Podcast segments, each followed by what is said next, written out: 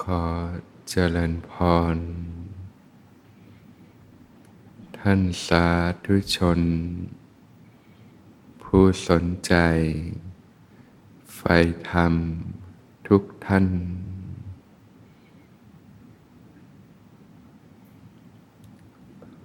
ก็มันระลึกรู้สึกตัวขึ้นมาอยู่เสมอ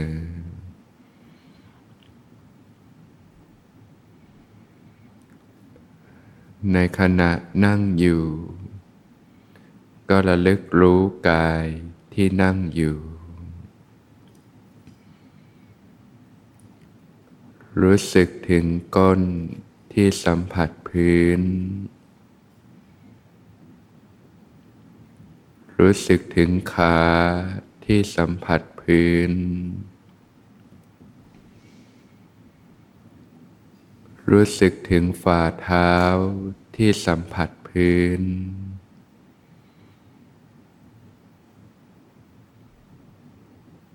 แผ่นหลังตั้งตรง คลายหัวไหล่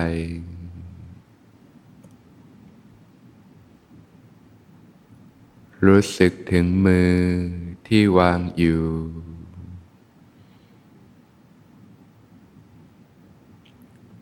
ศีรษะตั้งตรง หายใจสบายสบายผ่อนคลายทั้งตัวสบายสบาย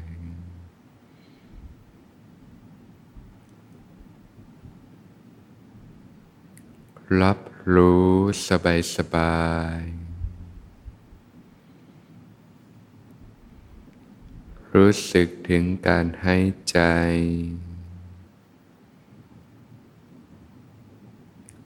การกระเพื่อม หน้าอกหน้าท้อง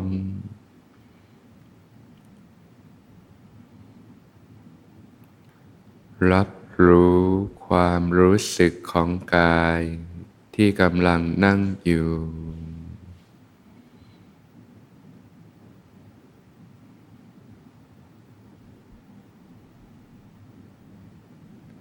หัว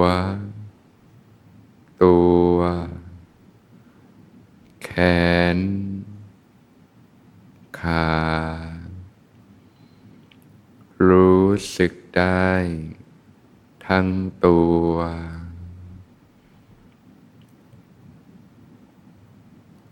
ขยายการรับรู้ออกไป ทั่วทั้งตัว รู้สึกทั้งตัว ไปเรื่อยๆ สบายๆ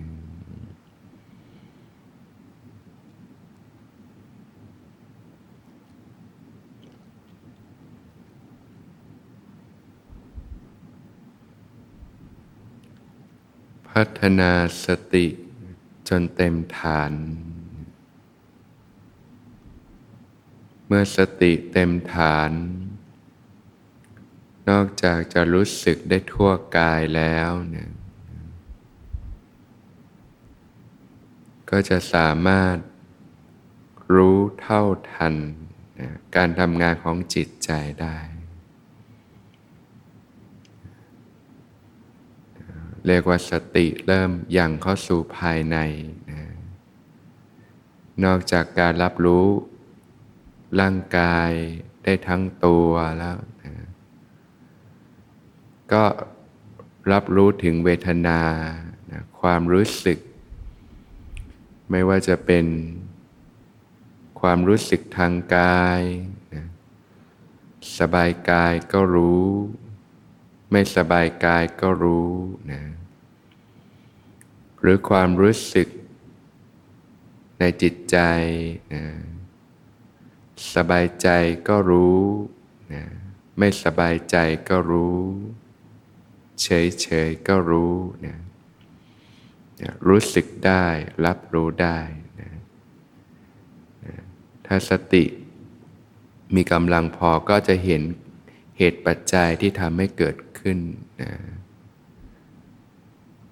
จากผัสสะการกระทบนะจากการเห็น การได้ยิน การได้กลิ่น การลิ้มรสการสัมผัส หรือความรู้สึกนึกคิดในจิตใจก็เกิดความรู้สึกต่างๆขึ้นมานะเป็นสุขเวทนาบ้างนะสบายใจบ้าง เป็นทุกขเวทนานะไม่สบายบ้างนะหรือบางครั้งก็เฉยๆนะอทุกขมสุขนะถ้าสติละเอียดขึ้นไปก็จะเริ่มเห็นกระบวนการ เห็นเหตุปัจจัย นะเห็นการเกิดขึ้น เห็นการดำรงอยู่ เราก็เห็นการดับไป ของเวทนาของสภาวะต่างๆที่เกิดขึ้นนะก็เรียกว่าเจริญนะเวทนานุปัสสนานะนะการตามพิจารณาเห็นเวทนาในเวทนาอยู่เนืองๆนะ เราก็สามารถรู้เท่าทันนะการทำงานของจิตใจได้นะองค์ประกอบของจิตใจเนี่ยที่เป็นส่วนของนามธรรมเนี่ยนะหลังจากที่สติอย่างลงในกายได้ดี มีความตั้งมั่น ก็เริ่มขยายตัวรับรู้ถึงสิ่งที่เป็นนามธรรมลงไปนะนามธรรมก็จะมีส่วนที่เป็น เรื่องของจิตนะแล้วก็เจตสิกนะก็คือส่วนที่จิตที่เป็นสภาพรู้ที่เกิดขึ้นมานะทางตาก็เกิดการเห็น ทางหูก็เกิดการได้ยิน ทางจมูกก็เกิดการได้กลิ่น ทางลิ้นก็เกิดการลิ้มรสนะเกิดทางใจก็เกิดการรับรู้นะความนึกคิด ความปรุงแต่งของใจนะในส่วนของจิตก็ไม่ได้เกิดขึ้นมาลอยๆนะก็จะประกอบด้วยเจตสิก คือสิ่งที่เข้ามาประกอบกับจิตนะก็จะมีในส่วนของเวทนาเนี่ยที่มีความรู้สึกต่างๆ สบายบ้างไม่สบายบ้างเฉยๆบ้างนะส่วนของสัญญานะความจำได้หมายรู้นะ เมื่อเกิดความรู้สึกต่างๆขึ้น ก็เกิดสัญญาก็ดึงออกมาจำได้นะเราก็ดึงสังขารคือความปรุงแต่งนะเข้ามาประกอบกับจิตนี่แหละนะ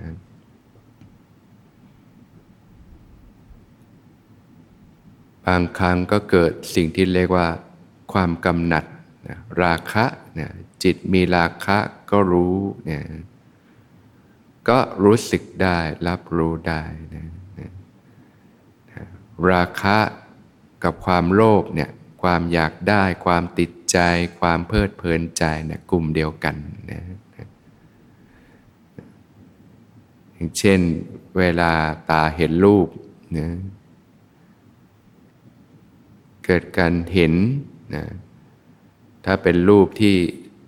รู้สึกสบายนะ เกิดการกระทบก็เกิดความรู้สึกสบายขึ้นมาเนี่ยนะสัญญาก็จำได้ถ้านี่เป็นรูปสวย เช่นเราเห็นคนที่ชอบเนี่ยนะ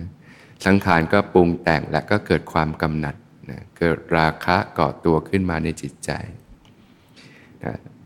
ความรู้สึกของราคาก็จะเป็นความเสียดแทง ความเล่าร้อนที่เกิดขึ้นในจิตใจ หรือเกิดความโลภความอยากได้ใครดีต่างๆ นะเห็นโฆษณา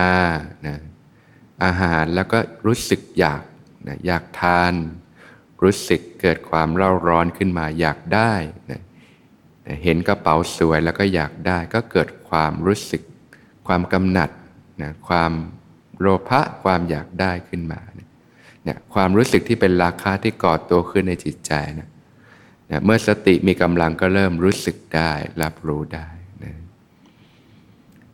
จิตมีราคะก็รู้นะถ้า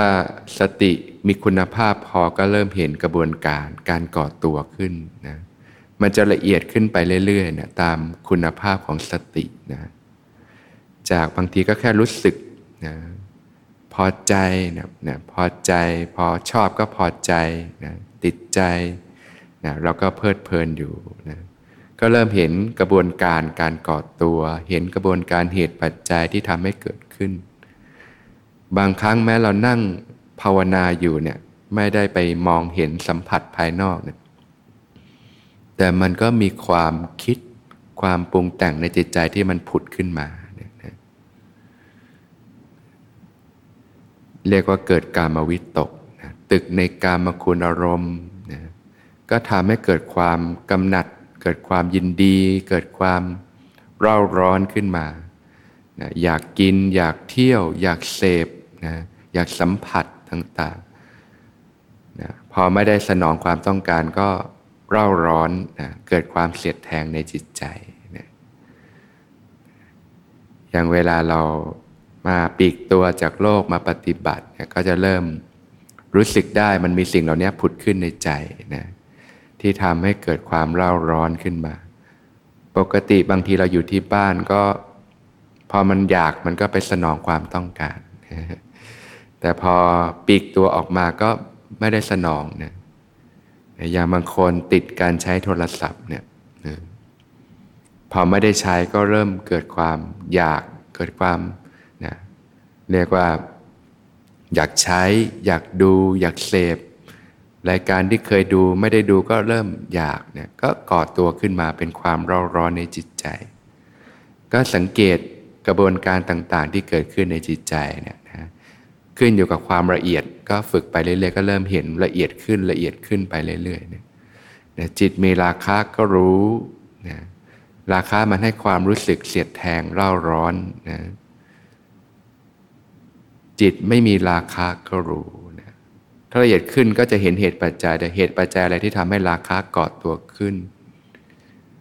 แล้วเหตุปัจจัยอะไรที่ทำให้ราคะจางคลายไปนะ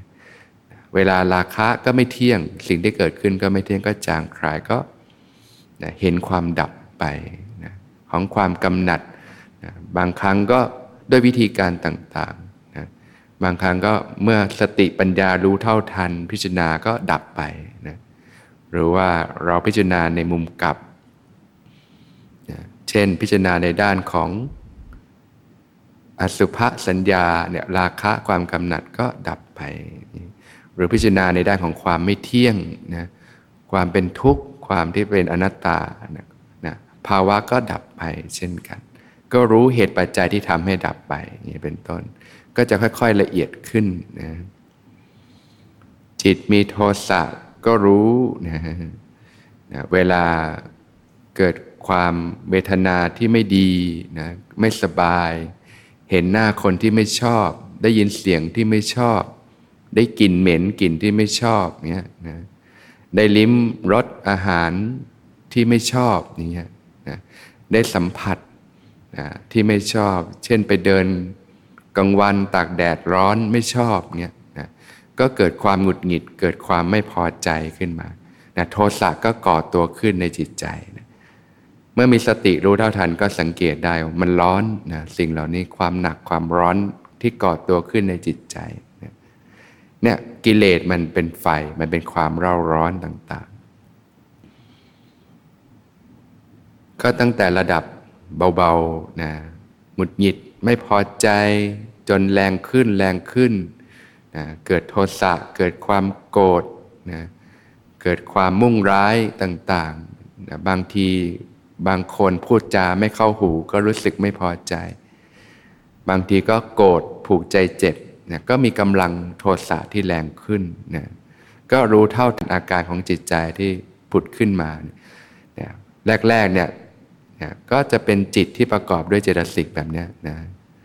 ที่เป็นอกุศลสมากนะนะ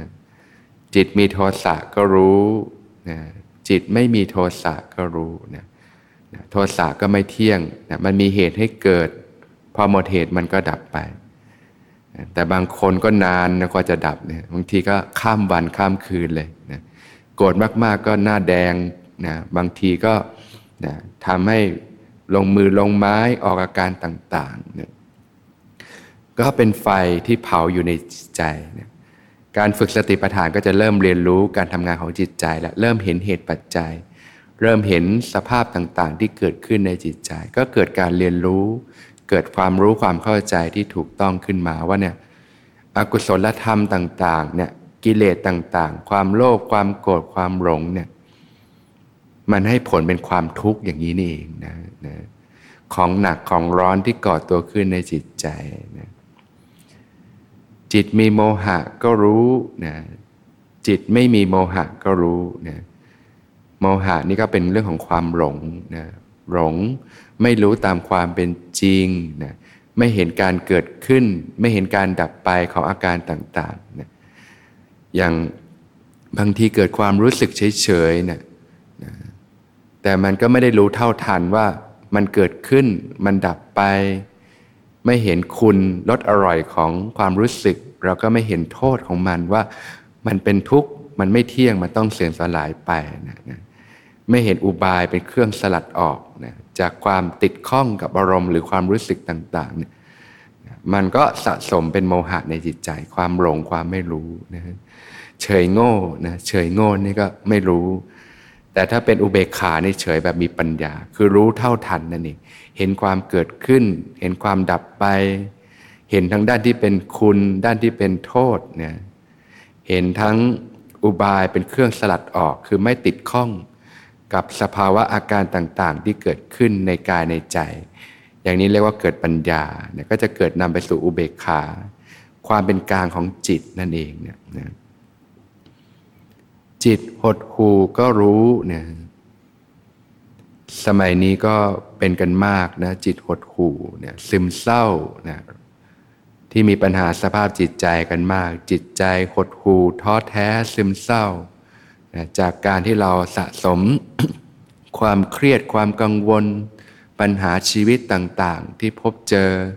การใช้ชีวิตต่างๆ รู้สึกอึดอัดคับข้องใจนะรู้สึกกดดันรู้สึกนะเรียกว่าอึดอัดคับอกคับใจ มันสะสมความเครียดความกดดันไว้มาก จิตก็เริ่มปรุงแต่งแต่ในแง่ลบแง่ร้ายต่างๆ มีแต่เรื่องที่ทำให้ไม่สบายใจร้อนอกร้อนใจนะจิตก็พอนึกถึงแต่เรื่องแย่ๆเรื่องไม่ดีในชีวิตนี่ก็หดหู่ซึมเศร้า จะเป็นกันมากนะพอสะสมมากๆ ก็กลายเป็นโรคเครียดโรคซึมเศร้ากันเลยนะแล้วมันก็ออกมาทางเรื่องของกายภาพนะต่างๆนะก็เป็นกันมากนะก็มาจากการใช้ชีวิตที่ ด้วยความไม่รู้ทำให้เกิดกิเลสเครื่องเศร้าหมองต่าง ๆ ในจิตใจมากเนี่ยมีความโลภความโกรธความหลงมากเนี่ยจะทำให้จิตใจ เกิดความหดหู่ซึมเศร้าได้มากนะก็รู้เท่าทันนะการเกิดขึ้นในจิตใจ มันจะซึมเนี่ยบางทีคนเขาพูดจาไม่เข้าหูก็รู้สึกหน่อยนะไม่อยากพูดด้วยก็อยากแยกตัวออกไปไงเป็นต้น มันก็ซึม นะจิตมันจะซึมมันจะหม่นหมอง มันจะเศร้านะก็สังเกตรู้เท่าทานอาการเกิดขึ้นในจิตใจ ถ้าสติละเอียดพอก็เห็นเหตุปัจจัยด้วย อะไรที่มันทำให้จิตมันซึมมันหดหู่แล้วก็รู้อุบายเป็นเครื่องสลัดออก แล้วเราจะพลิกจิตยังไงเนี่ยเนี่ยถ้าเราปฏิบัติเป็นนี่เราสามารถพลิกจิตได้นะจากจิตที่มันหดหู่ซึมเศร้า คิดไม่ดี คิดแล้วไม่สบายใจก็พลิกจิตได้เนี่ยตั้งแต่เรื่องของการ รู้จักวางใจที่ถูกต้องมีโยนิโสมสิการเนี่ยนะก็รู้จักปรับจิตปรับใจคิดถึงสิ่งที่ดีๆ แทน คิดในเรื่องดีๆ ในสิ่งดีๆ ที่เคยได้ทำนะ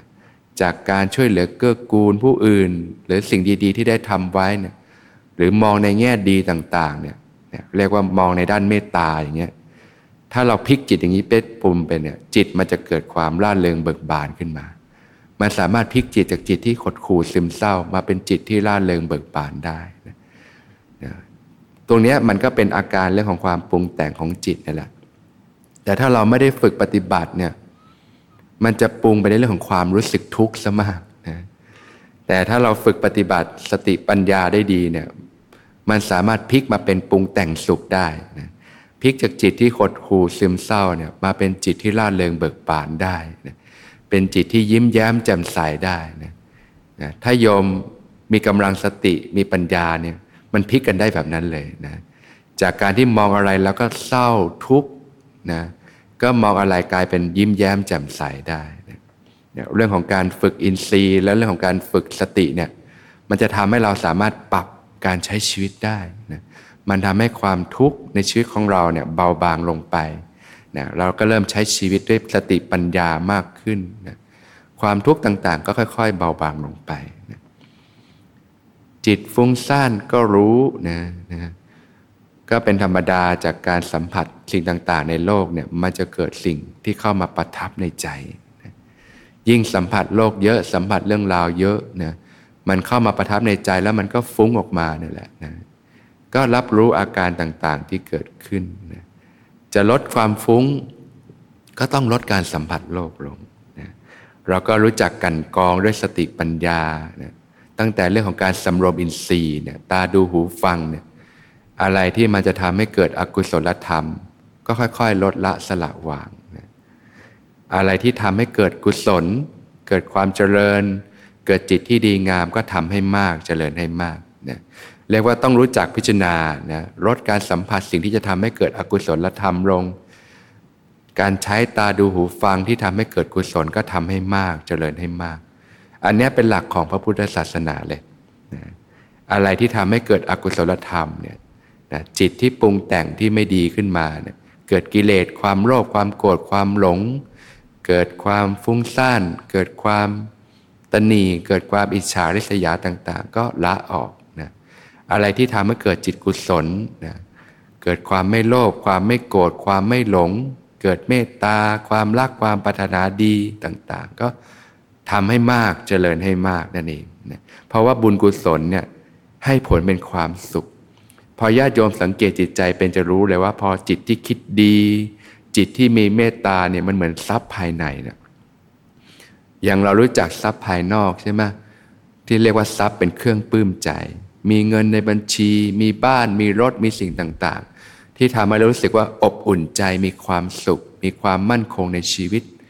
สิ่งนี้ก็หล่อเลี้ยงให้เรารู้สึกว่าเออชีวิตก็มีความสุขสบายใจได้นะถ้าไม่มีเงินไม่มีบ้านไม่มีรถนี่ชีวิตลำบากก็ทุกข์มากอย่างนี้เป็นต้น อันนี้เรียกว่าอิงอยู่กับสิ่งภายนอกนะแต่สิ่งที่หล่อเลี้ยงจิตใจก็คือจิตที่เป็นกุศลนั่นเอง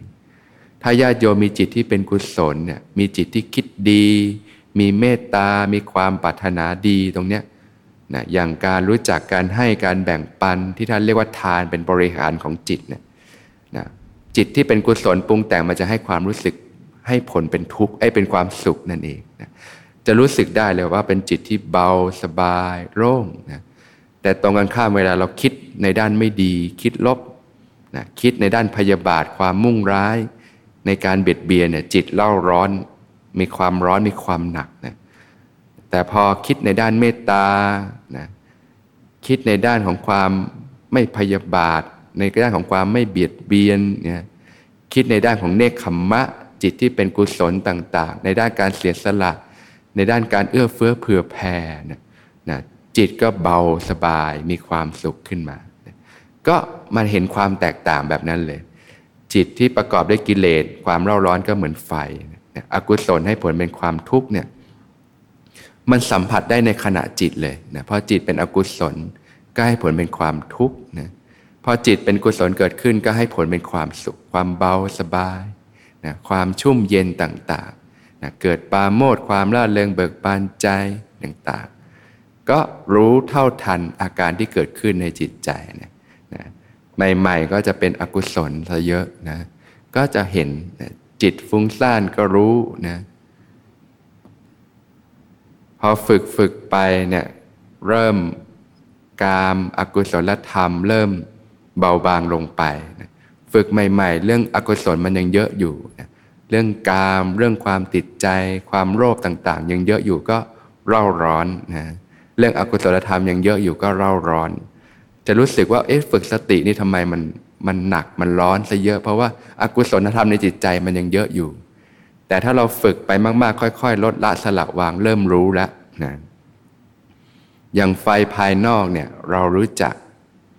เราไม่ไปจับมันหรอก เพราะว่ามันร้อนนะไปจับไฟได้ไงแค่อยู่ใกล้ๆนี่ก็ร้อนแล้วนะแต่สิ่งที่ควรเรียนรู้ต่อไปก็คือสิ่งที่เรียกว่าไฟในใจนะกิเลสเครื่องเศร้าหมองในจิตใจ ที่พระผู้มีพระภาคเจ้าตรัสว่าเนะ่ยไฟใด ๆ ก็ร้อนแรงแผดเผาเนี่ยยิ่งกว่าไฟภายในใจไม่มีนะอย่างไฟภายนอกนี่มันเผาแค่ข้างนอกนะมือพองแสบร้อน เผาไหม้อย่างมากก็ตาย แต่ไฟในใจนี่มันเผาทั้งกลางวันกลางคืนเลยแต่บางทีเนี่ยเรามีเรื่องร้อนอกร้อนใจในจิตใจมากนะเรื่องปัญหาชีวิตต่างๆเนี่ย กลางคืนนอนบางทีนอนไม่หลับนะแม้กระทั่งเรานอนในที่นอนดีๆ ห้องแอร์เย็นๆแต่ข้างในมันร้อนลุ่มเป็นฟืนเป็นไฟนะพลิกกระสับไปกระสายไปกระสับกระสายมาเนี่ยไฟในใจที่มันเผาเนี่ยจากกิเลสเครื่องเศร้าหมองต่างๆ พิษภายในจิตใจมันมันเผาอยู่ตลอดเวลานะเพราะฉะนั้นการฝึกสติปัฏฐานจะทำให้เราเริ่มเรียนรู้จิตใจ การทำงานของจิตใจได้ เริ่มรู้เกิดความรู้ความเข้าใจที่ถูกต้องเนี่ยว่าอ๋ออกุศลธรรม ให้ผลเป็นความทุกข์แบบนี้นะกุศลธรรมให้ผลเป็นความสุขแบบนี้นะ ก็เริ่มรู้นะเริ่มละสิ่งที่เป็นอกุศล เริ่มเจริญกุศลให้เจริญขึ้นนั่นเองนะมีความสุขจากการเจริญกุศลให้เกิดขึ้นภัยบูนขึ้นเรื่อยๆนะจิตก็เริ่มยกระดับพัฒนาเข้าสู่จิตที่เป็นกุศลขึ้นไป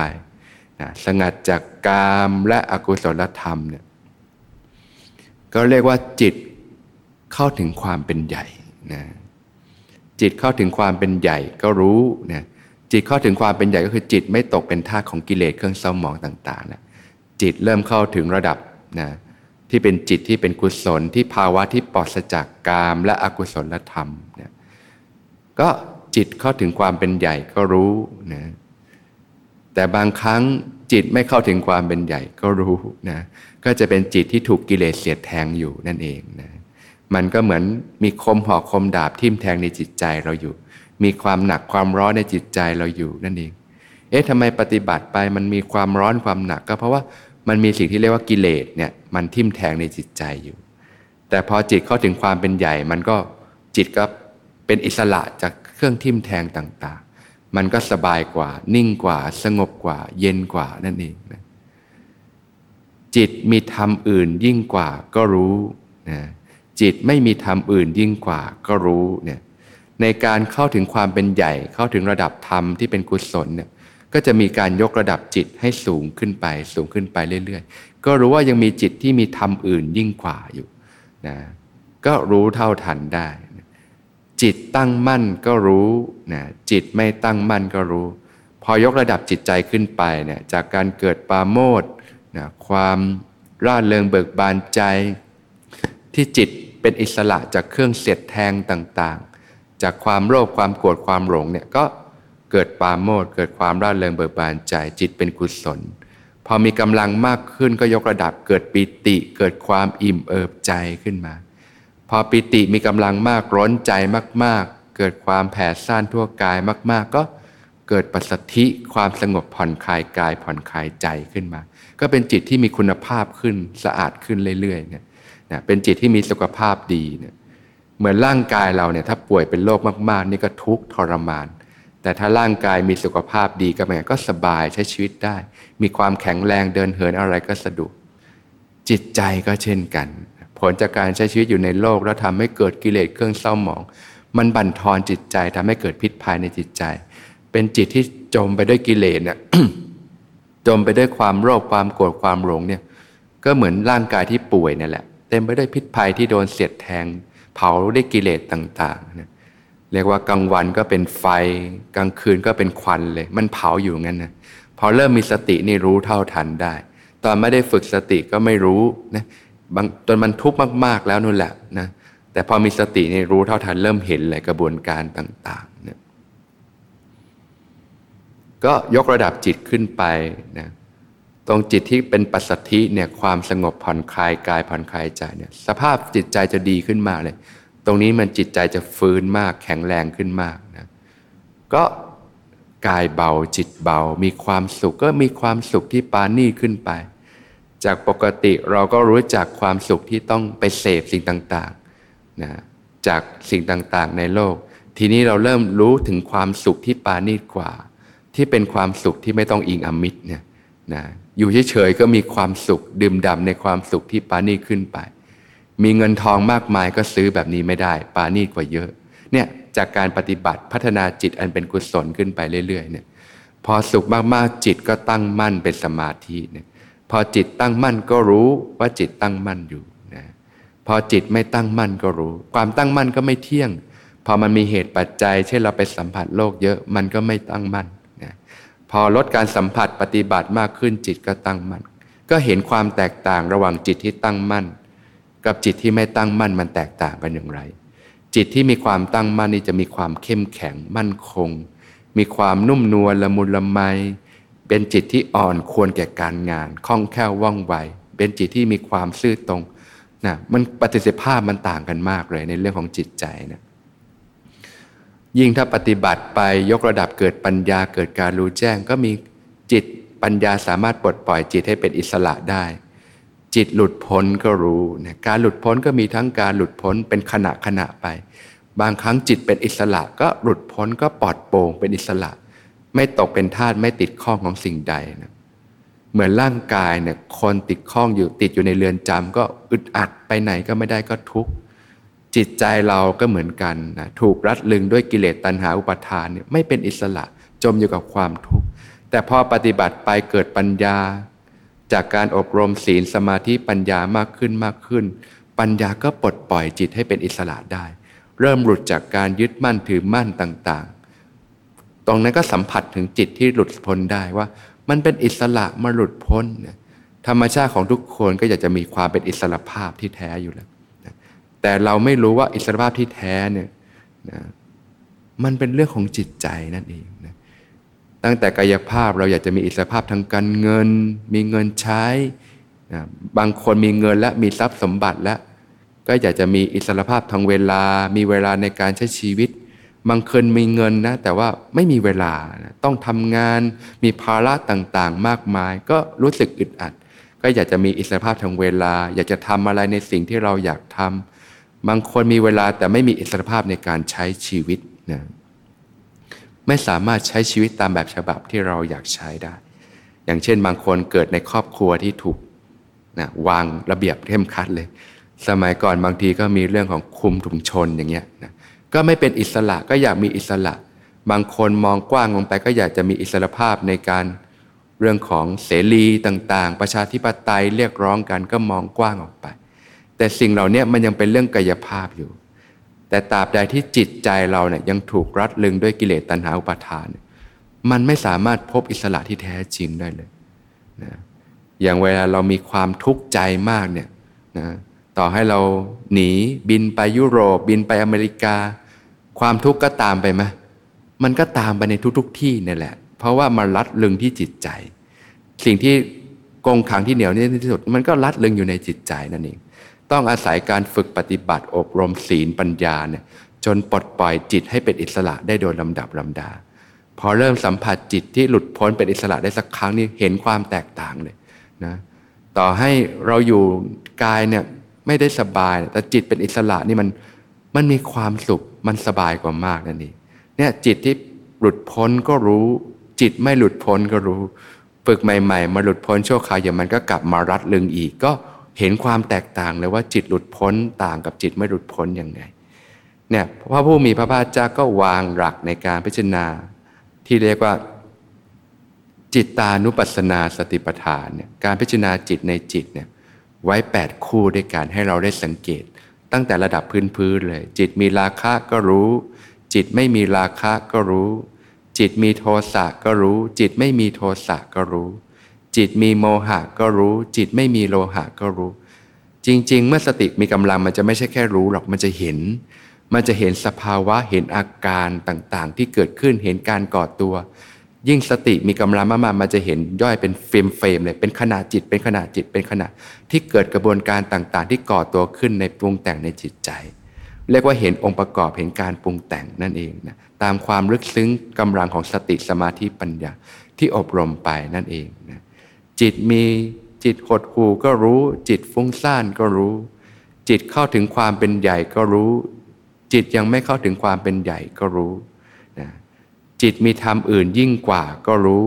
จิตไม่มีธรรมอื่นยิ่งกว่าก็รู้ จิตตั้งมั่นก็รู้ จิตไม่ตั้งมั่นก็รู้นะจิตหลุดพ้นก็รู้ จิตไม่หลุดพ้นก็รู้เนี่ยก็ให้สังเกตอาการรู้เท่าทานจิตใจ